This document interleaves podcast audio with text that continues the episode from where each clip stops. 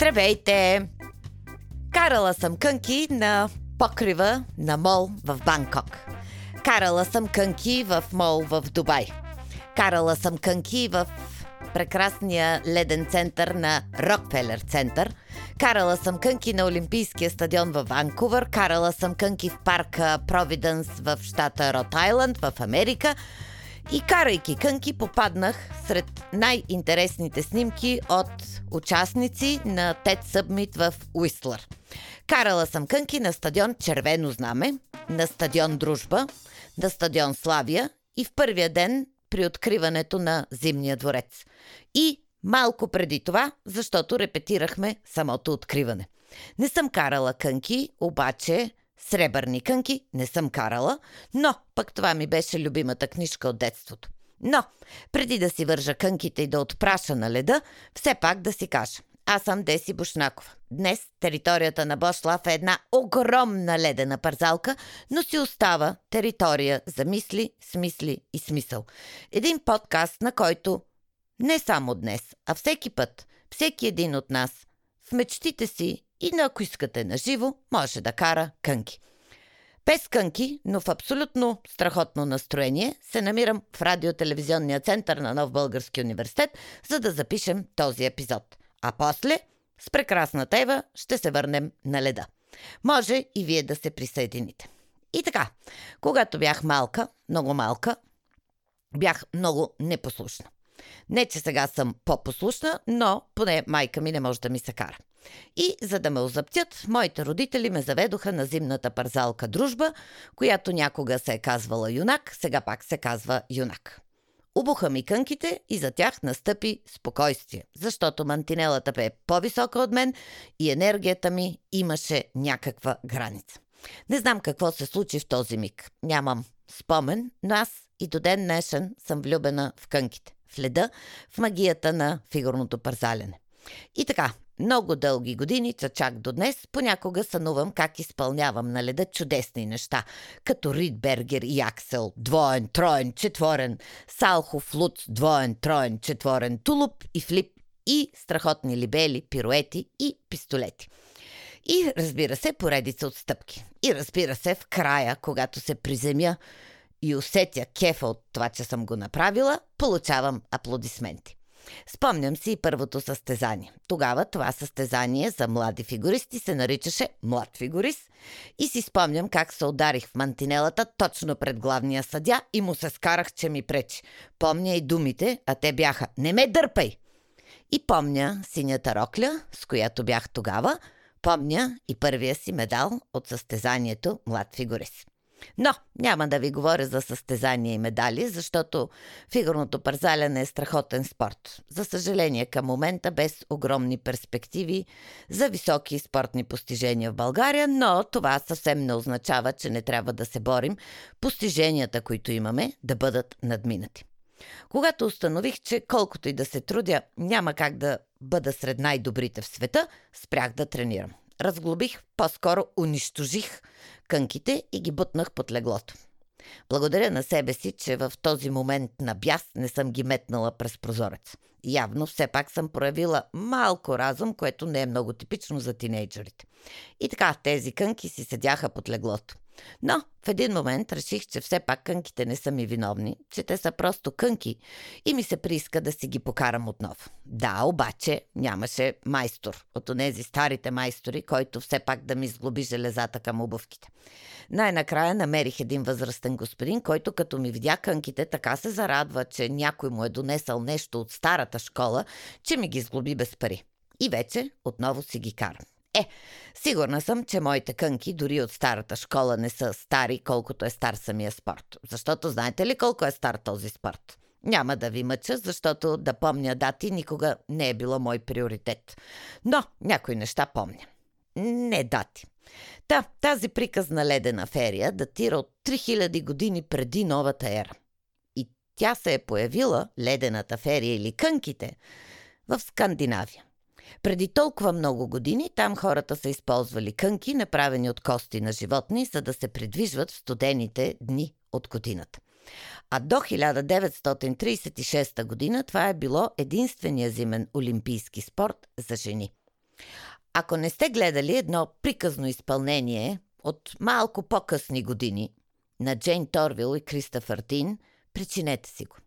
Тези двама магиосници на леда изпълниха най-приказната и до ден днешен за мен ледена ферия под звуците на знаменитото болеро в до мажор на Равел. Изпълнението им продължава точно 268 секунди. И това са 268 секунди магия, която и до днес ме кара да настръхна. Истинска магия. Няма как да забравя това изпълнение и си мисля, че дори тези, които никога не са карали кънки, го помнят. Ако не го помнят, то е защото не са го гледали. Но това бързо може да се поправи и да сме сигурни, че те никога няма да го забравят. За да не губите време и да не търсите, ние ще го споделим на страницата на Бослав в Фейсбук. Спомням си колко труд положих да успея да направя артистичните пируети на Денис Билман. И до днес пируета Билман е единственият, който е кръстен на човек. При това на човек, който не го е измислил този пирует, но пък Денис Билман превърна този пирует в емблема на фигурното парзаляне. И днес гледам всички състезания, след това сънувам, че и аз се състезавам. И ей така, докато си мечтая или сънувам, дойде време за тарам-тарам! Хрумката на сезон 5. В нея мисля на глас за неща, които ме удивляват от изминалата седмица и както си знаете, съвсем не е нужно да сме на едно мнение по тях, но е добре да се умеем да говорим и търсим онова, което ни свързва. През седмицата до мен долетя новината, че 14 годишната, само на 14 години, 14 годишната рускиня Аделия Петросян е станала първата фигуристка в историята, която успява да изпълни четворен Ридбергер на официално състезание. Ридбергера на мен винаги ми е бил и си остава най-любимия ми скок. Да, Аделия Петросян скача четворния Ридбергер по време на изпълнение на волната си програма на състезание от Купата на Русия в Перм. Скокът обаче, за съжаление, няма да бъде признат от Международния съюз по кънки, тъй като е изпълнен на състезание от национално ниво, а за да бъде официално признат, фигуристката трябва да повтори скока на международна надпревара под егидата на същия този Международен съюз по кънки. Аз не съм съгласна с Международния съюз по кънки, но коя съм аз, да те да ме питат. Тадам, тадам! Връщаме се на леда. Свалям предпазителите си и тръгвам. Само който го е изпитвал, знае какво се случва. Кънките докосват леда, звукът от съприкосновението с леда е категоричен и истински. Вълнението е огромно, а усещането, че летиш е зашеметяващо. Защото ледените парзалки са магия за хората по целия свят. Много често те са в центъра на града или в центъра на прекрасен парк. Ледената парзалка в Рокфелер център е в центъра на любимия ми Нью Йорк. И да си покараш кънки в сърцето на града, който никога не спи, е преживяване, което създава спомени за цял живот. И аз си го помня старателно. Една от ледените парзалки в Провиденс, щата Род Айланд, е насред чудесен парк. Там вечер хората се парзалят в кръг, държат се за ръце и заедно преживяват магията на парзалянето по лед – в много страни ледените парзалки събират хората, подканват ги да се хванат за ръце и успяват да ги накарат да се движат под ритъма на музиката. Истинската музика. Например, едно полеро. За мен карането на кънки е прекрасен начин да си хем в града, хем навън, в студа. И да ти е хубаво, и да ти е леко на душата. И да летиш. Преносно, разбира се. Казват, че знанието е сила, но ако като малка знаех, че при любимите ми пируети ние се въртим с 300 оборота в минута, което се равнява на това, което бъдещите астронавти изпитват, когато ги въртят в центрофуга с цел да ги подготвят за космоса, аз най-вероятно щях да имам едно на ум, да не кажа, че може би бих могла и да се откажа и да пропусна онзи кеф от пируетите. Но пък сега знам, че бих могла да стана и космонавт, ако успея да си върна формата от едно време. И във вихара на пируетите се пренасяме към рекламата. Защото ако си вземете бутилка или термос на допър, ще имате на една ръка разстояние топла напитка или вода, за да захраните телата си и да позволите на душата и тялото ви да летят скънките напред и да танцуват под звуците на музиката. Всичко за допър може да намерите на смисъл.roybg.com И не забравяйте, че идва коледа и трудно ще намерите по-добър подарък за любимите си хора за коледа от бутилките и термосите на Допър. Край на рекламата. И не мога да се сдържа и да не ви споделя една на пръв поглед абсурдна новина. Защото ледената парзалка, класическата, а не тези малките от блокчета в моловете, на практика е покрита с гореща вода, която след това машината, която ние всички наричахме ролбата, изглажда, полира и прави ледът да изглежда прекрасен и готов за рисуване на фигури. Все пак знам, че няма невъзможни неща, но е малко вероятно, ако сега те първа започнете да тренирате фигурно парзаляне, да успеете да станете олимпийски шампиони, освен ако в момента не сте на 3, но ако сте на 3, малко вероятно да слушате Бослав, но все пак има и млади слушатели. След това след като минете 3 години, е вече малко трудно да се борите за олимпийския медал. Въпреки, че няма невъзможни неща. Но имаме възможност да се парзаляме с кеф и за кеф, за да сме сигурни, че никой никога няма да ни изпарзаля. И понеже не мога да си представя, че може да има човек, който поне не е пробвал да лети с кънките, ще изброя някои ползи за нас и нашето здраве. Карането на кънки ни учи да пазим по-добър баланс. Все едно ходите на високи токчета, което е доста трудно за мен, но го мога, защото мога да карам кънки. Движението по невероятно хлъзгавата повърхност бързо ни учи да се умеем да останем върху кънките, защото страхът от падането ни пази от падане.